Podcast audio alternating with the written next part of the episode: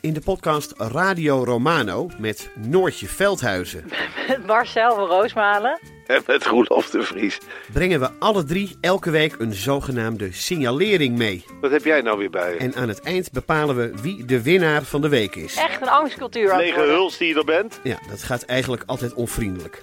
Luister nu naar Radio Romano bij Podimo.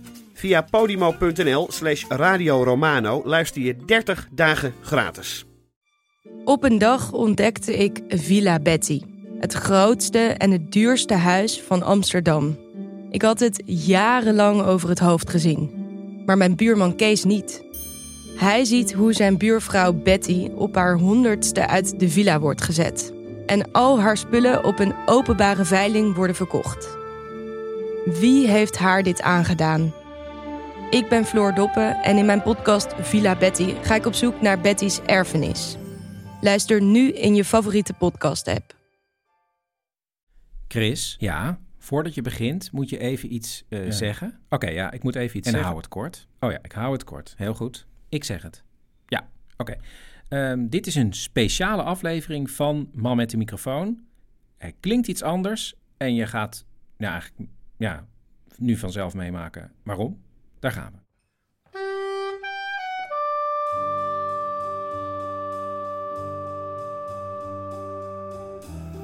Dit is Man met de microfoon met echte en bijna echte verhalen. En deze aflevering is live opgenomen met de Conrad Koselleck Big Band in het Bimhuis in Amsterdam.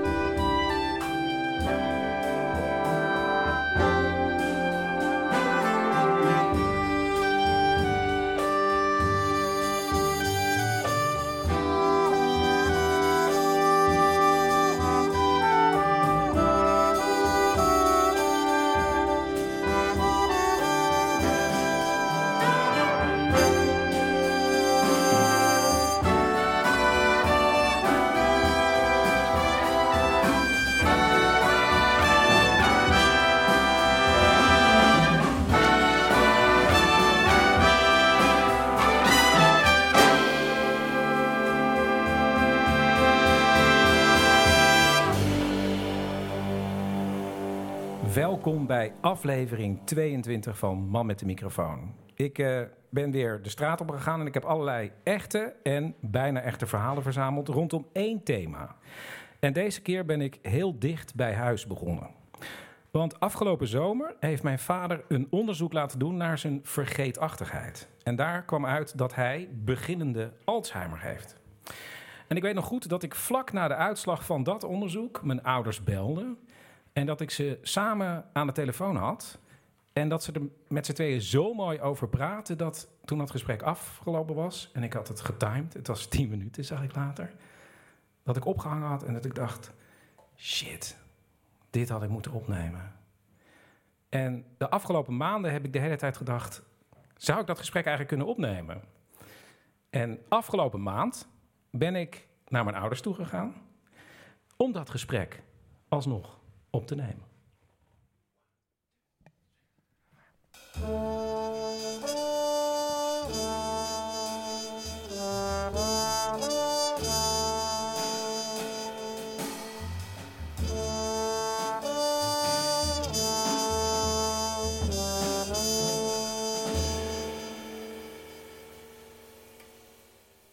Afgelopen zomer, pap. Toch? Ja. Hebben jullie een onderzoek gehad? Of jij, heb jij een onderzoek gehad? Heb ik een onderzoek gehad? Ja. Ja, Vertel even. Wat je er nog van weet.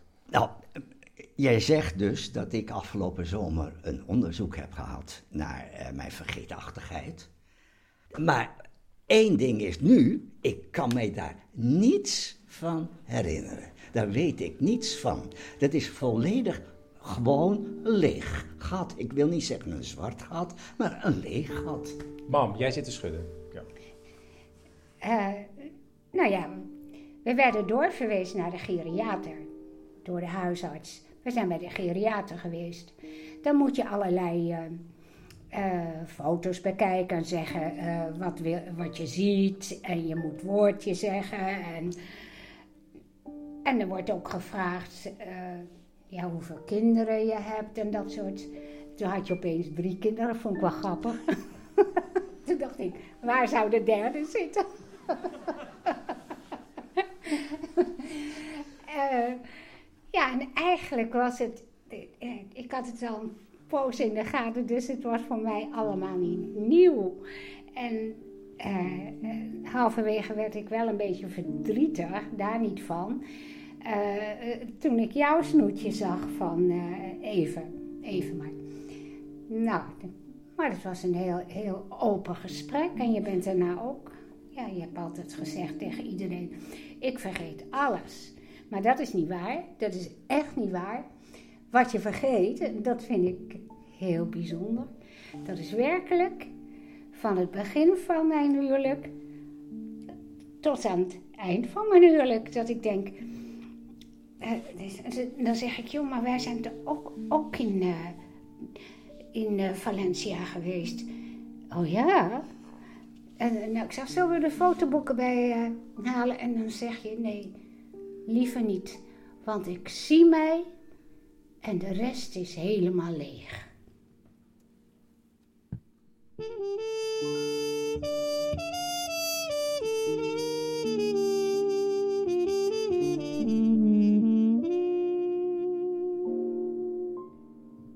Als ik die fotoboeken zie, dan denk ik, hé, hey, ben ik daar geweest? Want ik, ik heb vroeger heel veel foto's gemaakt. Dus die foto's die in, in, die eh, boeken staan, die heb ik allemaal gemaakt. Maar ik herinner mij dan niet dat ik daar geweest ben en ook niet dat ik die foto's gemaakt heb.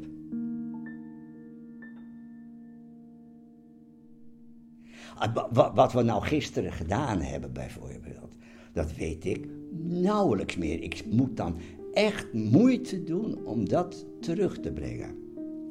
En wat Ja. doet het? Kan je zeggen wat dat met je doet eigenlijk? Nou, eh, eigenlijk heel weinig. Eh, Maar, Maar, je leeft dus heel erg in het nu. ja, ik leef heel erg nu. Maar eh, wat mij wel op langzamerhand toch wel verdriet doet, is dat ik eigenlijk van mijn hele verleden eigenlijk niks meer weet. Dat ik mensen dus ontmoet, denk ik, ja, wie is dat eigenlijk? Hoe heet die? Eh, bijvoorbeeld bij, gisteren bij ons in de kerk, dat, dan eh, zijn er mensen die zeggen van, hoe gaat het met je?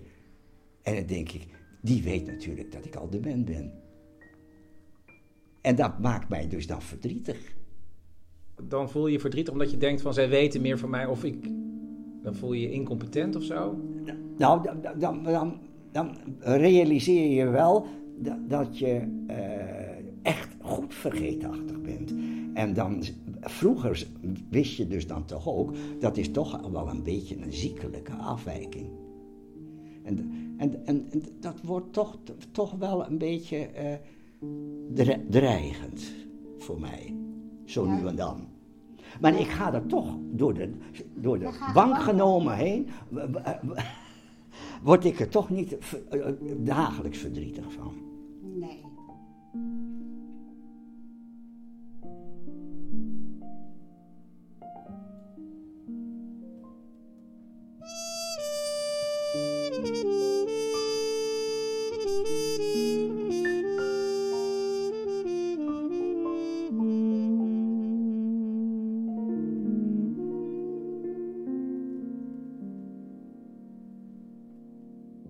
En, en daar moet ik nog eens over nadenken en ook eens over praten. Vroeger was ik een grote muziekliefhebber.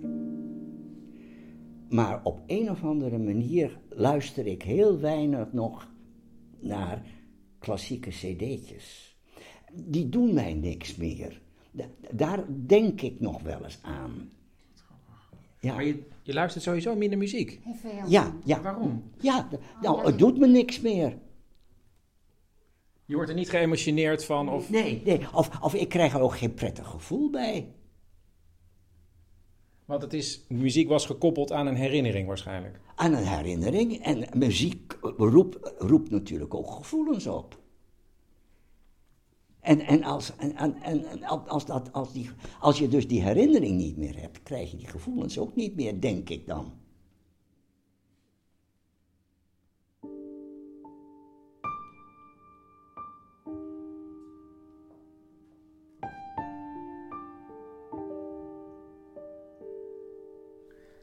Maar het is toch prachtig hoe hij dit zegt. Ik, ik, dan, denk ik, nou, dat, dat is gewoon eh, hoe, zo- hoe zijn taal nog is en, en hoe je het duidelijk kan maken naar iemand toe. Nou, dan denk ik, Ja. we hebben het hartstikke goed. Het enige is dat jij verdrietig wordt omdat jij, pap, dus het hele huwelijk, eigenlijk alle herinnering van jouw huwelijk, dat is er niet. Dus Nou, dat heb je allemaal in je eentje. Dat maakt jou natuurlijk verdrietig. Nou, verdrietig. Nee, niet verdrietig. Nee hoor, niet verdrietig. Want ik, ik weet wel mijn fo- fotoboeken. En dan denk ik, oh ja, wat was dat Maar je toch kan het niet fijn met elkaar. Nee, je kan het niet meer delen. Nee, je kan het niet delen. Maar, ja, ik denk steeds, een ander heeft een, een, een partner die, die, die aan de chemo moet.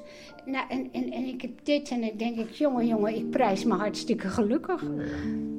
En we doen nog zoveel samen. En, ja, Maar ik hobbel dus wel erg achter mama aan, die van allerlei dingen organiseert. En dan loop ik gewoon rustig mee.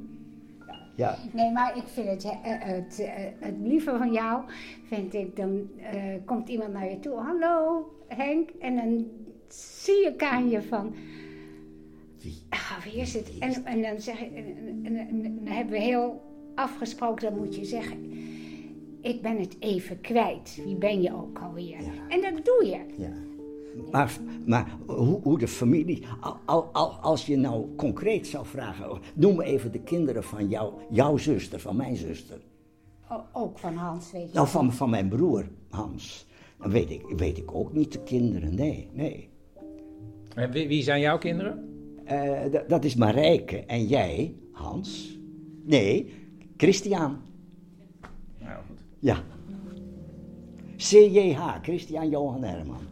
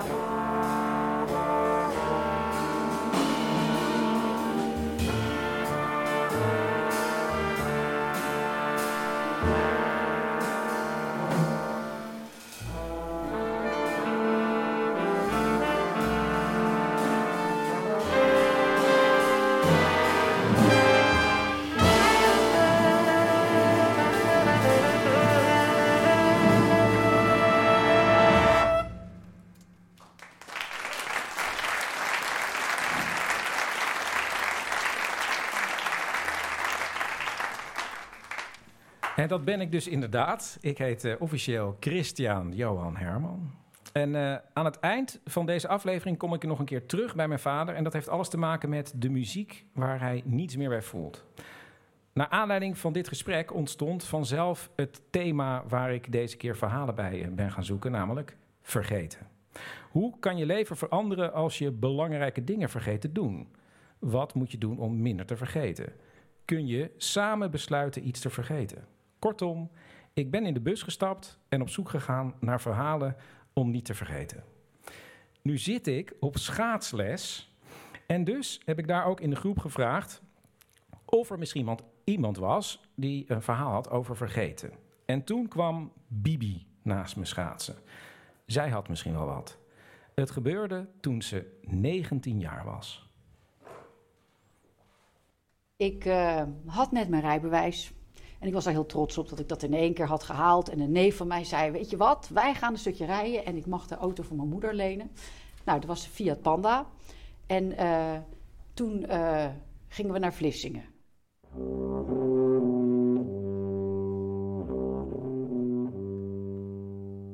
Het was wel echt wel slecht weer, dus het stormde. En wij parkeerden de Fiat Panda op de dijk daar. Nou, we gingen uh, een stukje wandelen natuurlijk. En het woei echt verschrikkelijk hard. Het was windkracht, nou, 12 of zo. En we konden niet eens lopen. We hingen tegen die wind in. En toen draaide ik me even om. En toen zag ik heel langzaam iemand aankomen rijden in net zo'n rode panda. En toen keek ik nog beter. En toen dacht ik, hé, er zit helemaal niemand in die panda. Dus ik zei tegen die neef, hé, daar komt een rode panda aanrijden, maar er zit helemaal niemand in. En toen zei ja, maar dat is onze panda. Oh, en toen zagen we hem zo over die basaltblokken stuiteren, zo de Westerschelde in. En dat pandatje begon weg te drijven.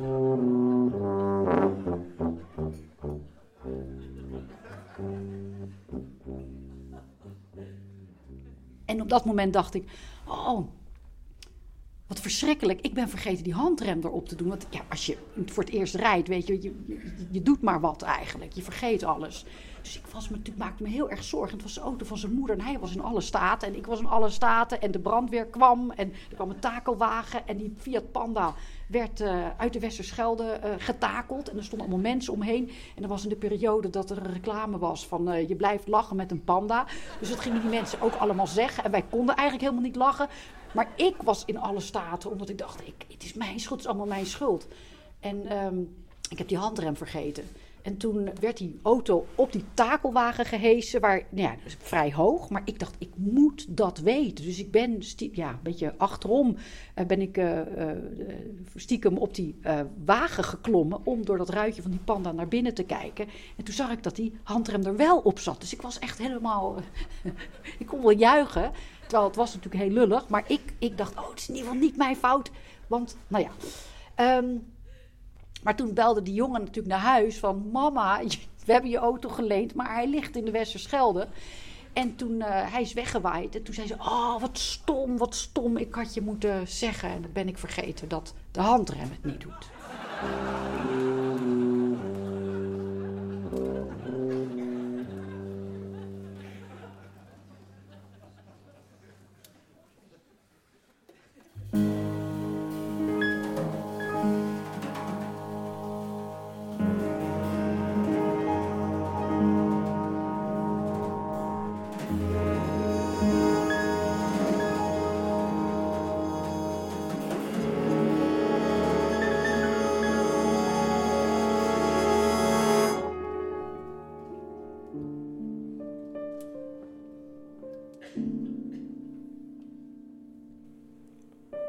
Om de hoek van mijn huis zit een winkel van het Leger des Heils waar ze tweedehands spullen verkopen. En daar werkt Badder. Als ik hem iets vraag over vergeten, komt hij eerst met een triviaal voorbeeld, maar als ik mijn vraag iets aanscherp, heeft hij meteen een antwoord. Ik vergeet zo nu en dan wel wat, maar misschien een boodschapje of zo wat ik had moeten doen. Of... Maar ben je uit iets vergeten waardoor je in een soort problemen kwam? Van, oh ja, shit. dan moet ik heel terug, ver terug in de tijd gaan. Dat is dat ik een beetje nalatig was met mijn administratie, waardoor ik uh, bepaalde dingen vergat en daardoor in een achterstand kwam. Hoe kwam dat? Ja, ik zag uh, door de bomen de bos niet meer, om het zo te zeggen. Ja. Dus uh, ik had een beetje moeite met mijn Het verhaal van de opgestapelde administratie begint een paar jaar eerder. Badder is 20 en heeft spaargeld opzij gezet om een eigen zaak te beginnen in import en export. Hij woont dan samen met zijn jongere zus en broer bij zijn moeder. En zijn moeder was Ja, was een toppersoon. Man. Uh, zorg dat uh, de kinderen niks tekort kwamen. Was een hardwerkende vrouw, een lieve vrouw, ja, zorgzaam. En... Ze had twee baantjes, dus ze die begon om, bij wijze van om half zeven, kwart voor zeven begon ze. En dan was ze om één uur klaar. En dan moest ze van de ene plek weer naar. Ze deed een ziekenhuis schoonmaken, het AMC. En daarna deed ze basisschool en daarna ze de ziekenhuis deed. Dat ze, werkte zeven dagen per week. Maar alles voor de kinderen, zorgen dat ze niks tekort komen en uh, toch naar school kunnen gaan, op vakantie kunnen gaan. En hetgene wat, ze, wat zij vond dat wij uh, hoorden te krijgen, dat kregen wij ook, zeg maar. Dus ja, wat een goede moeder, kwamen niks tekort. Ja. In de zomer vertrekt zijn moeder met zijn jongere broer naar Marokko om daar vakantie te vieren. En dan krijgt Badder na een paar dagen een telefoontje van zijn tante. Het was een zomerse dag. Ik was niet mee op vakantie gegaan, dus ik zat hier nog met mijn zusje achter. Uh, was ik achtergebleven hier zo. En dan word je opeens gebeld van, uh, dat je moeder heel erg ziek is en dat je snel naar het ziekenhuis moet komen. Dus automatisch zei ik van zeg maar alsjeblieft niet dat ze al overleden is. Toen begon ze te huilen aan de telefoon, toen wist ik al van hoe laat het was zeg maar. Van. En dan komt het als een uh, klap zeg maar aan en de helft herinner je nog wel en de andere helft herinner je niet van wat je gedaan hebt op dat moment. Wat kan je nog herinneren? Uh, dat ik alle deuren eruit heb uh, geslagen uit huis, zeg maar. Ja. Mijn wereld stortte in eigenlijk, zo kwam het op neer, man. Want zo was mijn alles, zeg maar, je weet toch? Ja. Badder neemt al zijn spaargeld van de bank en reist zo snel mogelijk naar Marokko om de begrafenis te regelen. Hij is zo geschokt dat hij, dat hij zich later weinig van de reis en de begrafenis kan herinneren. En eenmaal thuis kost het hem moeite om over de klap heen te komen. Ja, voor mij duurt het wel wat langer om daar overheen te komen. Weet je. De, ik heb mensen om me heen, weet je. Komt de ouder te overlijden. En een week later, twee weken later, hebben ze de draad weer opgepakt. Ja, bij mij duurt het gewoon jaren, man. Ja, echt jaren gewoon. Badder gaat na het overlijden van zijn moeder op zichzelf wonen. Ze kunnen immers geen aanspraak meer maken op een gezinswoning. Maar het lukt hem niet om de draad weer op te pakken. Hij raakt zijn losse baantjes kwijt en dan stapelen de ongeopende rekeningen zich op. Met alle gevolgen van dien. Je bent nog aan het verwerken, zeg maar, de dood van iemand aan het verwerken. En dan heb je deurwaarders aan je hoofd die het over geld hebben. En probeer je ze uit te leggen van, goh, dit is me overkomen. En dan krijg je te horen, ja, daar hebben we niks mee te maken. Zo werkt het nou helaas eenmaal, maar het kan toch als een klap in het gezicht vallen af en toe, zeg maar. Dat je zoiets hebt van, het geeft toch, niemand geeft echt om jou eigenlijk als je iets overkomt. Zo'n gevoel krijg je dan. En, ja, je raakt depressief een beetje, je geeft de hoop op. Uh, ja, ik had gewoon echt nergens trek meer in. Geen werk, geen... Uh, ja, maar niks gewoon eigenlijk. Hij weigert alle aangeboden hulp en dan loopt de situatie langzaam uit de hand. Omdat ik zo nalatig was met mijn post, zeg maar, heb ik een brief gekregen van, uh, van de rechter dat ik moest verschijnen vanwege een deurwaarder. En die brief heb ik niet op tijd gelezen. En die weekend, zeg maar, dat ik niet thuis was, in diezelfde week had de rechter een uitspraak gedaan om mijn huis te ontruimen omdat ik niet aanwezig was in de rechtszaak. Dus ik kom na die weekend thuis, mijn deur openen en ik denk, verrek, die sleutel past niet. Oh shit, ik dacht ik zit bij de buren waarschijnlijk gewoon. Ik kijk, ze toch echt mijn huisnummer dit had ze mijn huis leeg gehad. Dus, uh, dus ik ben echt aan mijn hele hebben en houden kwijtgeraakt. En het ergste was zeg maar die foto's van mijn moeder die ik had en al die negatieve. Ze allemaal, weg, uh, ze allemaal weggedaan, zeg maar, om het zo te zeggen. Ik heb aangegeven van ik heb het niet, ik heb het geld niet, ik heb niemand die me helpen kan. En ik wil het echt graag nog terug hebben, zeg maar. De kleren maken me niks uit, alleen die foto's. Daar is er niks mee te maken, dus ja, geld hebben ze nodig. Maar heb je die fotoboeken nog terug? Nee. Alles is weg. Ik ben echt alles kwijtgeraakt. Hè? Nooit meer je foto? Nooit meer, nee. Nadat hij zijn huis kwijtraakte, heeft Badder gelukkig wel de hulp aangenomen die hem werd aangeboden. En nu gaat het langzaam steeds beter. Hij volgt een traject om weer zelfstandig te gaan wonen en zet via het werk in de winkel van het Leger des Heils een stap richting een gewone baan. Ik vraag hem aan het einde van deze ontmoeting of hij de foto's van zijn moeder nog steeds mist. Uh, niet meer zo erg als toen. Ik heb het al uh, een plek heel lang gegeven. Die, uh, de belangrijkste foto's zitten in mijn geheugen gegraveerd. Dus, ja. Wat zijn die foto's die in je hoofd staan? Ehm, Ja, van mijn moeder dat ze heel eh, blij en vrolijk op een foto staat. In een park bijvoorbeeld, of op de werk, of eh, met een collega, of met familie, of met ons. Gewoon foto's waar ze heel vrolijk op staat, zoals ze eigenlijk altijd al was, zeg maar. eh, springlevend en energiek, lief. Ja, als ik eraan denk, dan zie ik die foto eh, gewoon voor me, zeg maar, als het ware. Ja. Heb je het gevoel dat je moeder nu ook nog een beetje bij je is? Ja, sowieso. Ik bedoel, eh, onze paarden zijn heel eventjes hier op deze wereld gescheiden, maar dus ooit zullen we elkaar weer zien. En dat geldt voor iedereen, denk ik.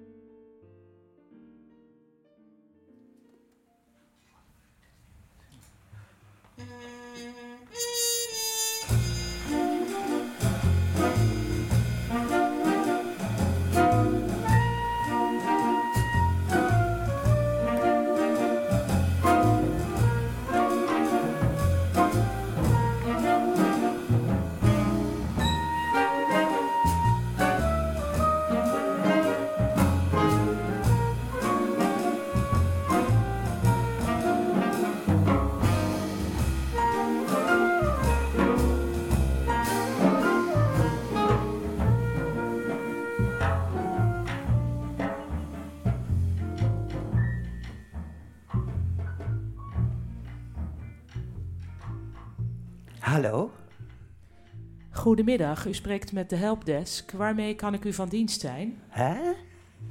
Waarmee kan ik u van dienst zijn? Maar u belt mij toch? Nee, u heeft ons gebeld en dan wordt u automatisch teruggebeld. Dat is dus nu. U bent automatisch teruggebeld. Maar ik heb niet gebeld. Het kan natuurlijk even geleden zijn dat u heeft gebeld, maar u wordt automatisch teruggebeld. Eh, eh, maar waar gaat dit dan over? Ik kan op mijn scherm alleen zien dat u gebeld heeft met een vraag van technische aard. En u wordt automatisch teruggebeld. En dan gaan we ervan uit dat de klant zelf weet waar het over gaat. Maar ik. Er staat dus wel bij dat het van technische aard is. Eh, maar ik heb niemand gebeld. Ja, het kan natuurlijk even geleden zijn. Eh, eh, eh, wat is even geleden? Hoe lang geleden dan? Dat zie ik niet op mijn scherm. Maar hoe lang kan het in praktijk geleden zijn? We hebben het meestal over een paar uur, maar in voorkomende gevallen kan het ook een paar weken zijn of zelfs een paar maanden. Ah, dus het kan dat ik maanden geleden ergens over gebeld heb en dat ik daar nu over word teruggebeld? In theorie wel, ja. Uh, maar in praktijk dus ook? Theoretisch kan het in de praktijk ook, ja. Oh, maar dat ben ik dan toch al lang vergeten. Hoe, hoe kan ik nou weten waar ik over gebeld heb? Is er misschien iets van technische aard waarvan u denkt dat werkt niet of dat klopt niet? Want ook als u het zich niet herinnert, dan kan het natuurlijk heel goed dat het probleem er wel degelijk nog is. Op die manier kunnen we aan de hand van een huidig probleem de voormalige hulpvraag reconstrueren. De voormalige hulpvraag? Is er nu iets van technische aard waar u hulp bij kunt gebruiken? Uh, nou ja, bij alles van technische aard kan ik hulp gebruiken. Uh, het enige wat ik hier in huis snap is de oven. Uh, maar de rest, dat gok ik maar zo'n beetje. Uh, zelfs de wasmachine is een soort computer. Ik kan dat soort dingen niet, weet u. Hmm, ja. Dus het kan dat dat de hulpvraag is geweest? Nou, er staat mij dus niets van bij. Dus wie weet wat die hulpvraag is geweest. Maar het lijkt me toch sterk dat ik heb gebeld met het verzoek om alles op te lossen. Dat hadden jullie toch ook niet geaccepteerd? Wij accepteren alles. Alles? Dus als de vraag alles is, Ja, alles is alles en daar hoort alles dus bij. Nou, oké. Maak dat er dan maar van. Ik wil hulp bij alles, want ik snap niks. Oké, alles uh, snapt niets. Ik zet er wel bij van technische aard, anders klopt het niet meer met de voormalige hulpvraag. Prima. Even toevoegen aan het dossier F5, F8. Mevrouw, het staat erin. Nou, wat heerlijk. Dus er komt hulp. Ja, er komt hulp. En wanneer komt die hulp? Daar wordt u over teruggebeld. Oh.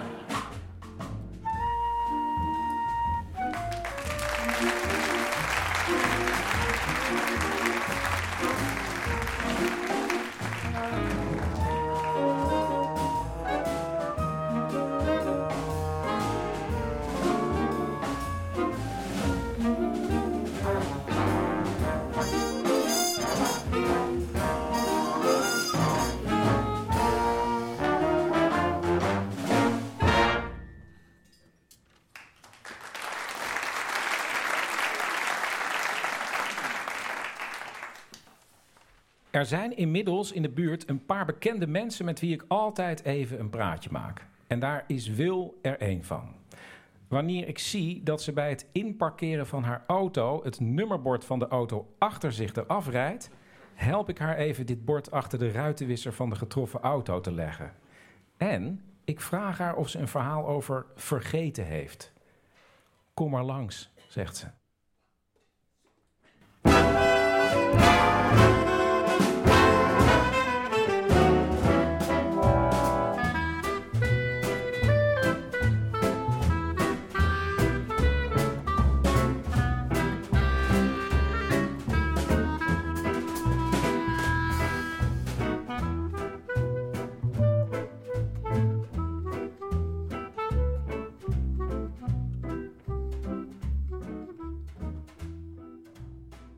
Zeg even wie je bent. Ja, ik ben Wil Ernst de Brave. En ik ben een vrouw van uh, nu 75 jaar. Van harte gefeliciteerd. Dankjewel. Ik zie de bloemen staan. Ja, zeker. Wanneer was je jarig? nou, ik was 27 januari jarig, dus het is maar heel de bloemen blijven mooi. komen. De, ja, de bloemen blijven komen. Deze heb ik afgelopen vrijdag gekregen. Prachtig. Ja. We hebben het over vergeten. En toen zei je, welk verhaal wil je horen? En zeg ik, nou, zeg maar, begin maar gewoon. Ja, eind jaren 70, half, half 70 of zo, ik weet niet meer precies welk jaar dat was. Uh, we woonden aan de Tugelenweg en we hadden een oliekachel in plaats van een gaskachel, omdat mijn man uh, dat uh, ja, veiliger vond, eigenlijk een oliekachel. Nou, wij, mijn meisjes zaten op wedstrijd zwemmen en wij kwamen terug van hun training. En ik ging de keuken in en mijn man die zegt van ik ga even de kachel aansteken. En dat deed hij dus. En toen wilde hij eigenlijk gaan kijken, omdat hij dacht dat uh, de kachel niet brandde. En ineens een vuurbal en de kachel sprong uit elkaar vandaan. En we hebben gewoon geluk gehad dat ik de schuifdeur niet dicht had. En als ik kook, heb ik altijd een raam open of een deur open. In dit, in dit geval was het het raam. Zodat die klap de, uh, de deur uit, of het raam uit kon gaan. Nou, de buren verderop hebben het dus wel gehoord. En ineens, maar ik heb het dus niet gehoord, want die klap ging langs mij heen, omdat het raampje open stond. En ik hoor mijn man ineens zeggen van, uh, nou, ik uh, ga even naar het ziekenhuis. Ik denk, waarom moet hij nou naar het ziekenhuis? Dus ik loop de keuken uit en ik zie ineens overal bloed liggen. En mijn uh, dochtertje, die zat aan de tafel en die zegt, mam, papa bloed en die, is, en die is de deur uitgelopen. Dus ik heb gezorgd dat de kinderen bij de buren waren. Ik ben hem achterna gerend en toen zei iemand al, uh, hij is naar het ziekenhuis, hij heeft een auto uh, aangehouden en hij is naar het ziekenhuis toe gegaan. Dit is natuurlijk een mooi verhaal, maar ik moet toch een beetje streng voor Wil zijn. Wat heeft dit met het thema vergeten te maken? Omdat uh, jij, hebt het, jij vraagt aan mij: heb jij iets voor een thema vergeten? Wij zijn dat bewust, of wij hebben dat bewust in een doofpot gedaan. Omdat mijn man zo verschrikkelijk uh, uit zijn doen is geweest daarna. Hij is ook echt eh, bij, een, bij een psycholoog ook terechtgekomen hierdoor. Weet je, en daardoor hebben we gezegd, we doen het in de doof. Of eigenlijk is het automatisch in de doofpot gegaan en hebben we er nooit meer over gesproken. En daardoor, omdat jij vraagt, wat wil je vergeten?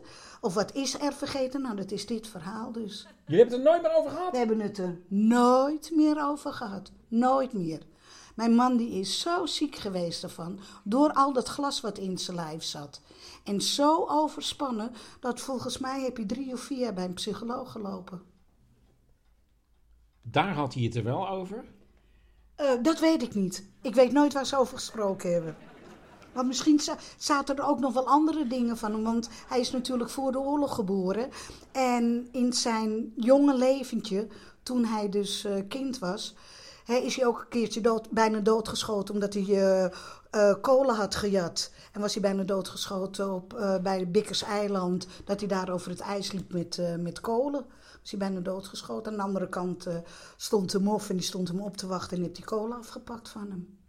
En toen kreeg hij thuis nog op zijn sodemieter dat hij zonder kolen thuis was gekomen. Dus weet je, dus bij hem zat na die ontploffing, zat er waarschijnlijk veel meer trauma met alles. Dat dat van de oorlog ook allemaal naar voren kwam. En dat hij daarom ook misschien zo lang bij de psycholoog heeft gelopen. Maar wij mochten daar dus nooit over praten, wat hij daar dus uh, deed. En dat heb je me ook nooit verteld. Daar heb je echt zijn graf in meegenomen.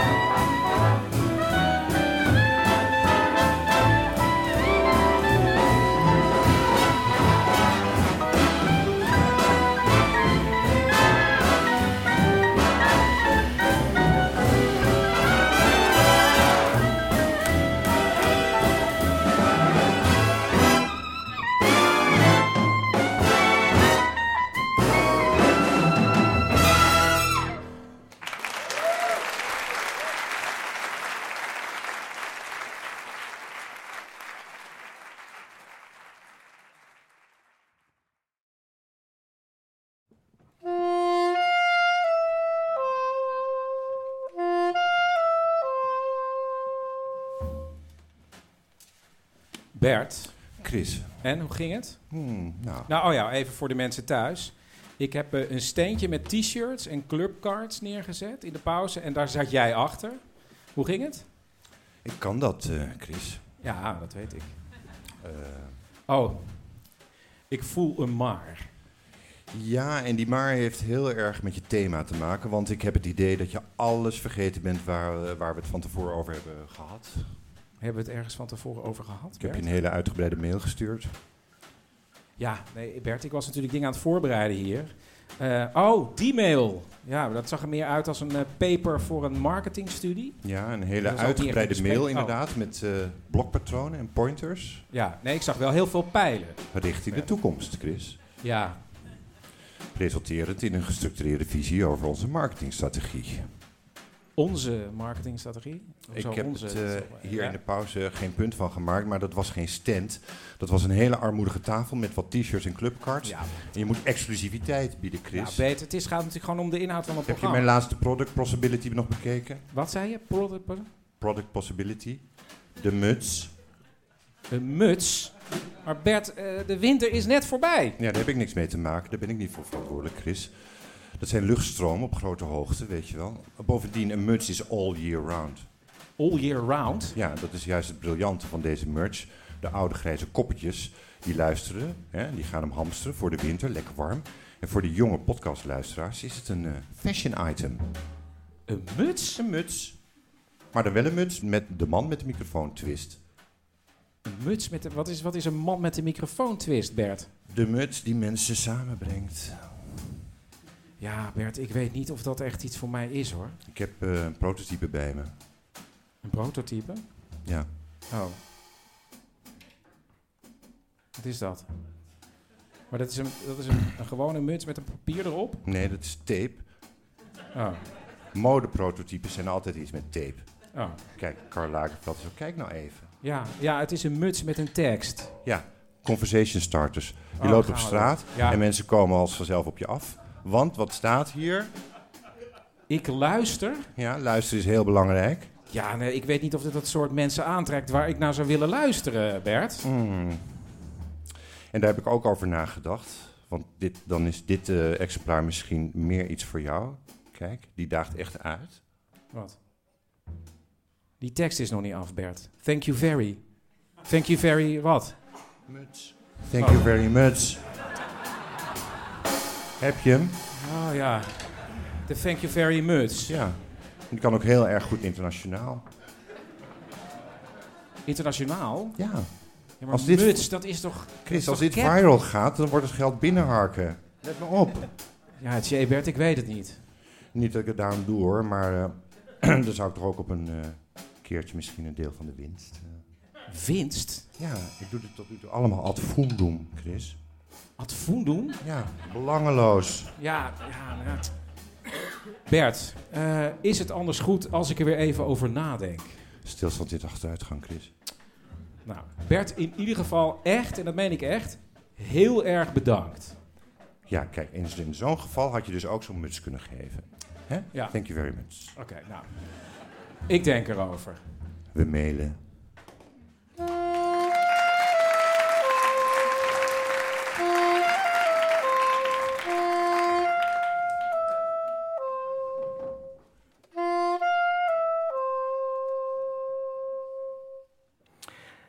Een van de meest bijzondere mensen die ik tijdens het maken van Man met de microfoon heb ontmoet is Raaf. Een sociaal werker in de buurt die de wereld altijd net op een andere manier bekijkt en benadert dan ik. En dat doet hij al van jongs af aan. Toen ik 16 was, toen eh, liep ik stage in een, eh, dat was toen een, eh een bejaardenhuis voor dementerende ouderen.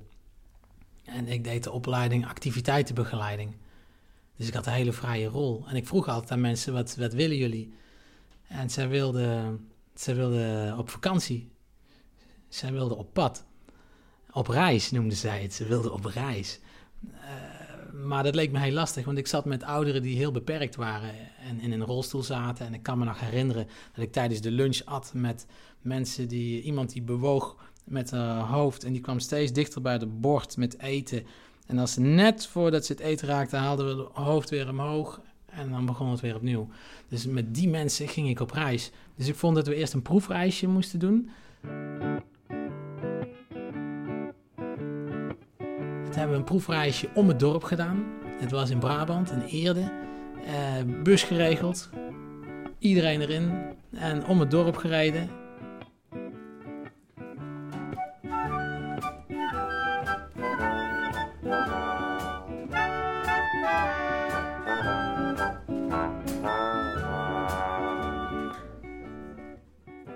Ja, dat was. eh, ik dacht gewoon even een rondje. Maar dat was een enorme beleving, omdat iedereen langs een ouderlijk huis of iedereen kende wel straten of mensen. Ik kwam met, met Dirk eh, langs zijn broers. Er waren drie broers. En één broer was dan eh, dement en in het bejaardenhuis, en de andere twee niet. En dan, dan zag Dirk dus zijn eigen huis, waar hij altijd had gewoond, met zijn broers. En daar reden wij aan voorbij. En zo had iedereen, want wij stopten niet overal, het was gewoon een proefritje. Maar ik zag wel aan de reacties van de mensen dat dit heel wat losmaakte. Dus mensen werden enthousiast. Dus na dat proefritje was iedereen echt enthousiast. En toen ging ik mijn reisje plannen. En ik heb een huisje gehuurd in een bos. We zijn daar naartoe gegaan met de bus.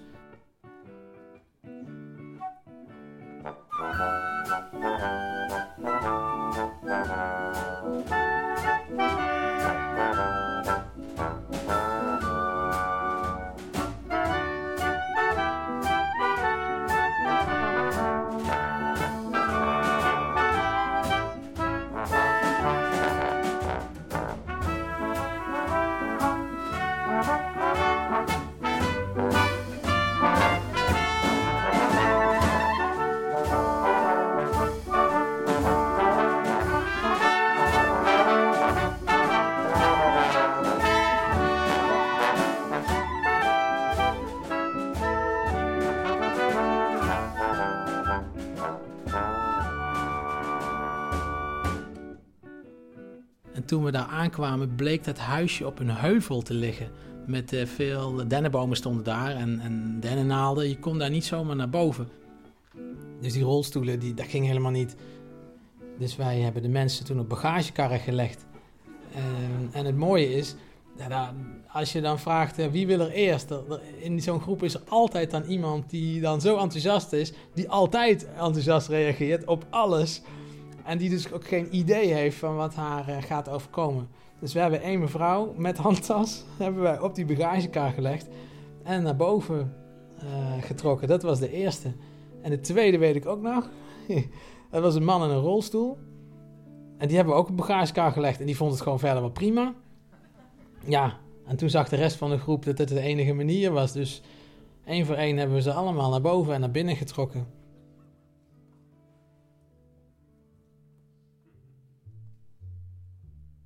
En eenmaal in het huisje zag ik dat er heel veel gebeurde met die mensen.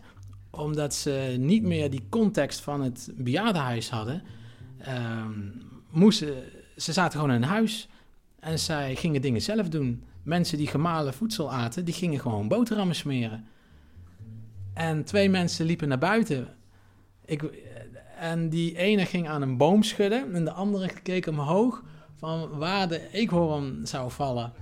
Dus twee mensen die met dezelfde activiteit bezig waren, die normaal gesproken ja, helemaal in zichzelf gekeerd waren. En helemaal sterk werd het toen we een huifkar hadden we gehuurd. We gingen een huifkarrentocht doen met z'n allen. En eh, een van die mannen, die ging op de bok zitten. En die heeft ja, zijn leven lang met paarden gewerkt. Dus die, eh, die nam het daar helemaal over. Terwijl hij in het bejaardenhuis alleen maar op een stoel zit en weinig zegt en weinig deed. Dus dat, ik vond het heel bijzonder om te zien.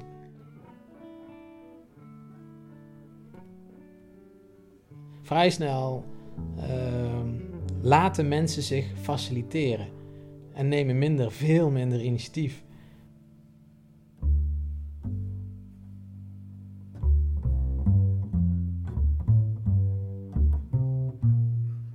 Ik denk dat alles om je heen een appel op je doet. Dus als je een bal neerlegt, dan schop je daar tegenaan.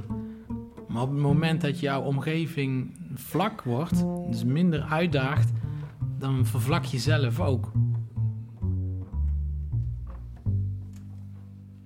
wij waren van elkaar afhankelijk. En ieder pakte eigenlijk zijn, zijn rol. En bij sommigen was dat een hele vrije rol. Maar uh, er gebeurde wel iets, ja. Wat normaal niet gebeurde.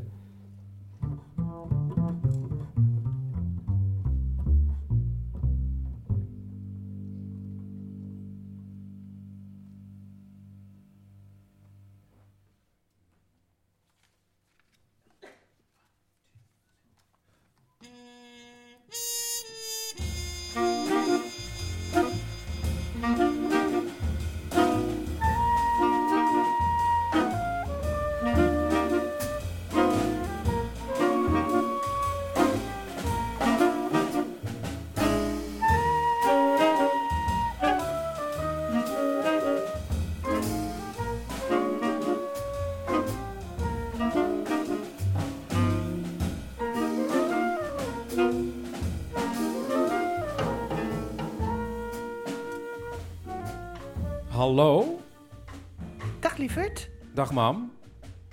Ben jij ook gebeld door de helpdesk? Welke helpdesk? Ja, ik weet het niet.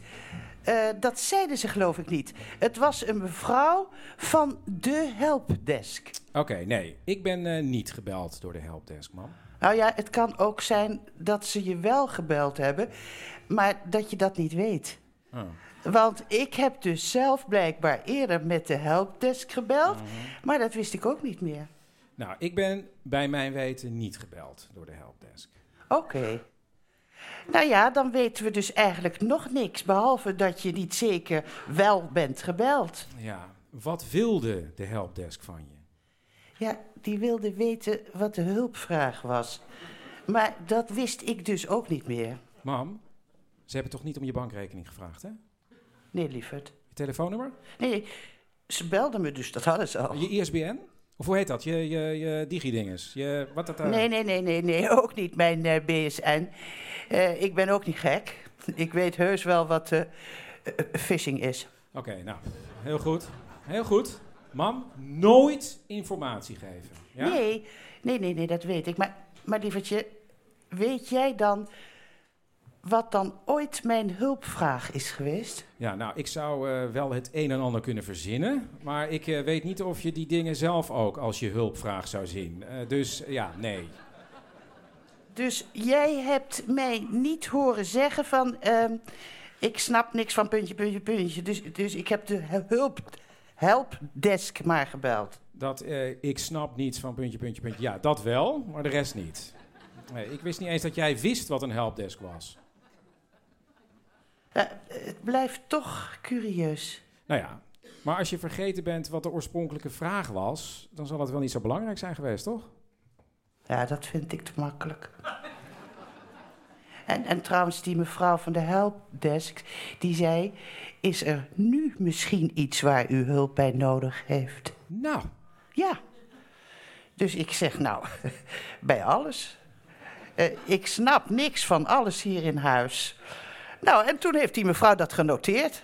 Dat je hulp moet omdat je niks van alles weet. Ja, nou ja, wel hulp van technische aard dan. Want anders paste het niet in het systeem. En eh, gaan ze je nu helpen met alles? Ja, dat is wel de bedoeling, ja. Nou, wat heerlijk, man. De verzorgingsstaat werkt. We zijn nog niet verloren. Holla die. Nou, het is alleen wel alweer een paar dagen geleden dat die mevrouw belde. Dus wanneer er dan hulp komt, is nog een beetje de vraag. Dat hebben ze niet gezegd. Nee. Eh, daar moeten ze nog over terugbellen. En dus... Nou ja, lieverd. Eh, ik denk, eh, voor er dan eindelijk iemand is, dat kan ook weer maanden duren. Hè? En waarschijnlijk ben ik tegen die tijd al lang weer vergeten waar het überhaupt over ging.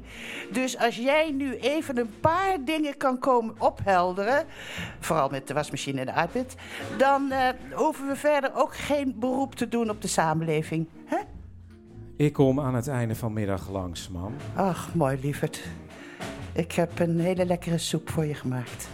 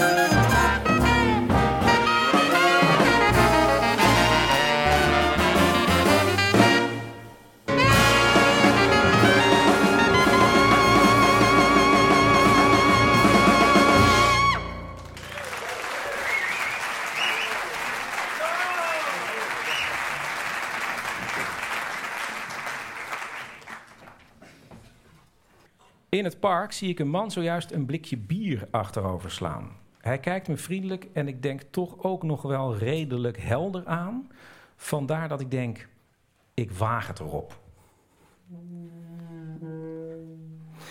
Maar ja, dan blijkt al snel dat de man in zijn toestand mijn vraag eigenlijk onmiddellijk vergeet. Maar dat hij ook wel dapper doorgaat om het gesprek op gang te houden. Of nou ja, gesprek, een monoloog eigenlijk.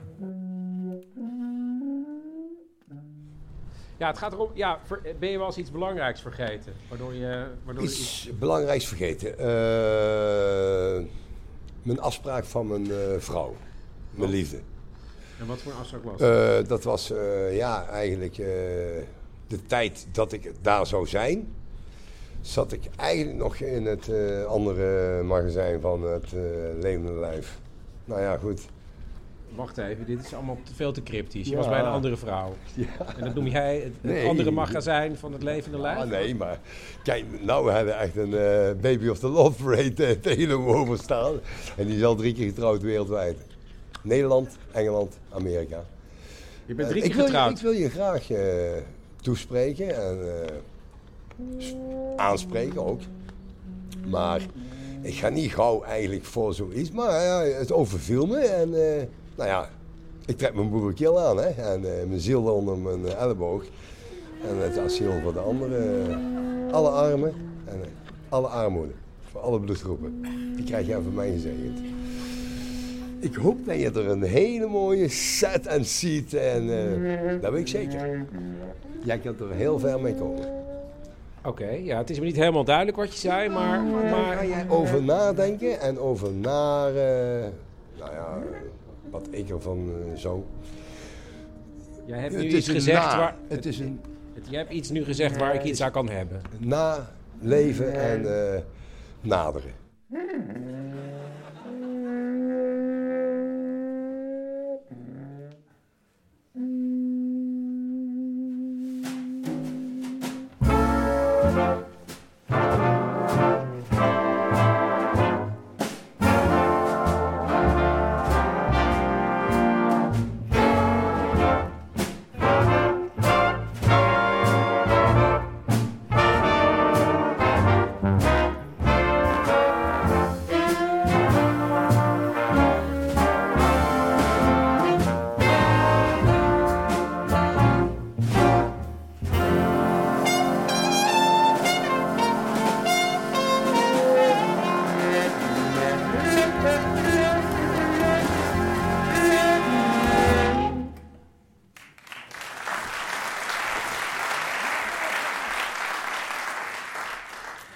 Na het eerdere gesprek bij mijn ouders over de vergeetachtigheid van mijn vader, bleef ik de hele tijd in mijn hoofd zitten met de muziek die hij bijna niet meer luistert.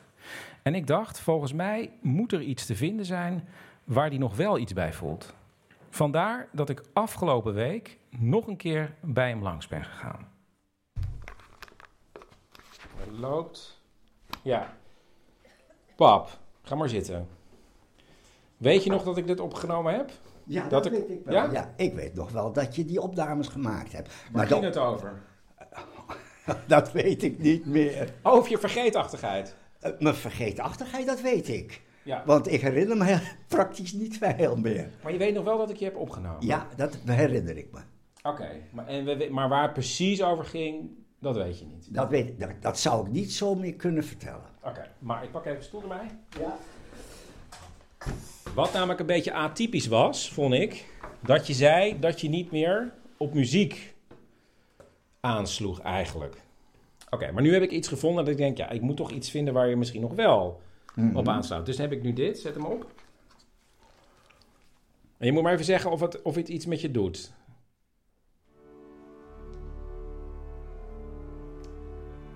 Zeg maar, zeg maar. Moet die harder? Moet die harder? Ietsje harder, ja. Ja, dit is een muziekinstrument, het, het grote kerkorgel, wat natuurlijk in mijn leven eh, een, een eerste plaats heeft ingenomen. En ik vind dit een prachtig orgel. En daar wordt uitstekend op gespeeld. Maar herken je het?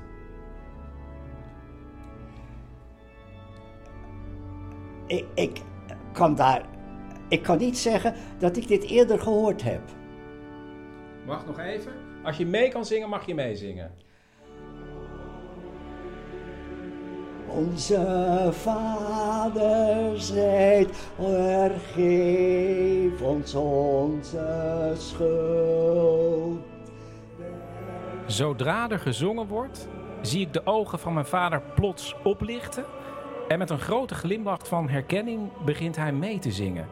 Niet helemaal tekstvast, maar wel tot het eind. Liefde en geduld.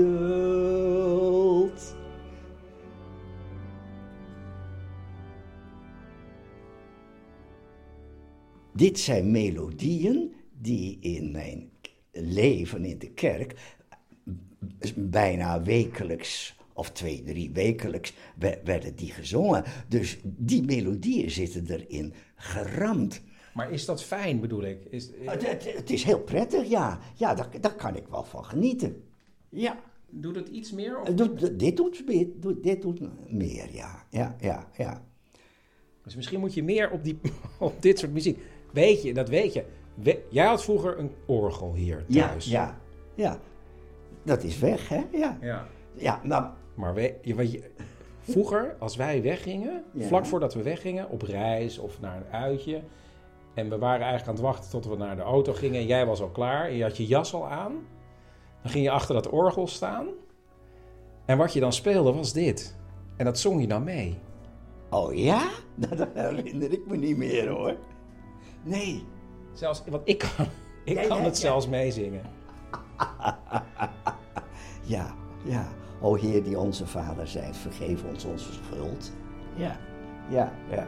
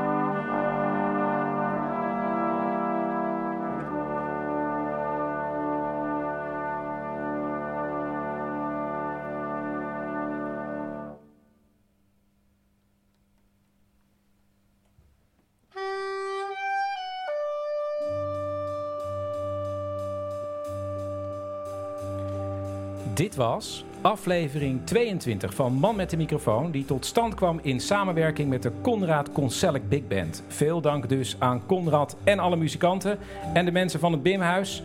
En ook dank aan Botte Jellema voor de technische ondersteuning. Daarnaast werkten mee Cecile Heuyer, Bert Kommerij en Paulien Cornelissen. Man met de microfoon en deze avond wordt mede mogelijk gemaakt door het Amsterdams Fonds voor de Kunst. En natuurlijk door jou. Vertel erover bij je wekelijkse vriendenclub. Koop een t-shirt of een clubkaart, of misschien een muts in de toekomst. En laat beoordelingen achter in de iTunes Store, want dat helpt echt. Tot over een maand. Een maand? Echt? Ja, nou, ik ga het echt proberen. Echt? Ja, nou, oké. Oké, tot over een maand.